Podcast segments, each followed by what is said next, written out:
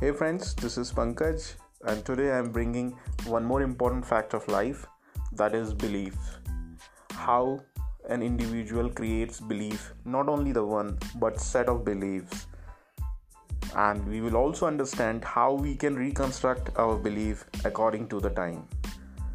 We need to bring changes in our personality, so we need to change our belief according to the time. But before that i want to narrate one story.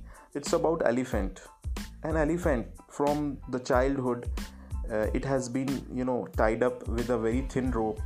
And from childhood till adulthood it was conditioned in the same way. When that elephant became adult that time also it was being tied up with the same thin rope. But still that elephant had a be- belief that it cannot be broken.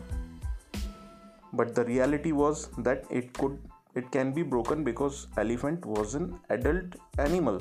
And in fact at the earlier age also it can be broken. But it has created certain set of belief. The similar lines we also generate same same kind of beliefs in our mindset. We have been conditioned in a particular environment particular education background, particular lifestyle, family background, and then we create our belief. But, my friend, we have to move forward in our life, so we have to reconstruct our belief whenever it is required. We need to gather information, we need to understand, we need to go deep dive on each and every aspect where you want to grow and change your mindset accordingly.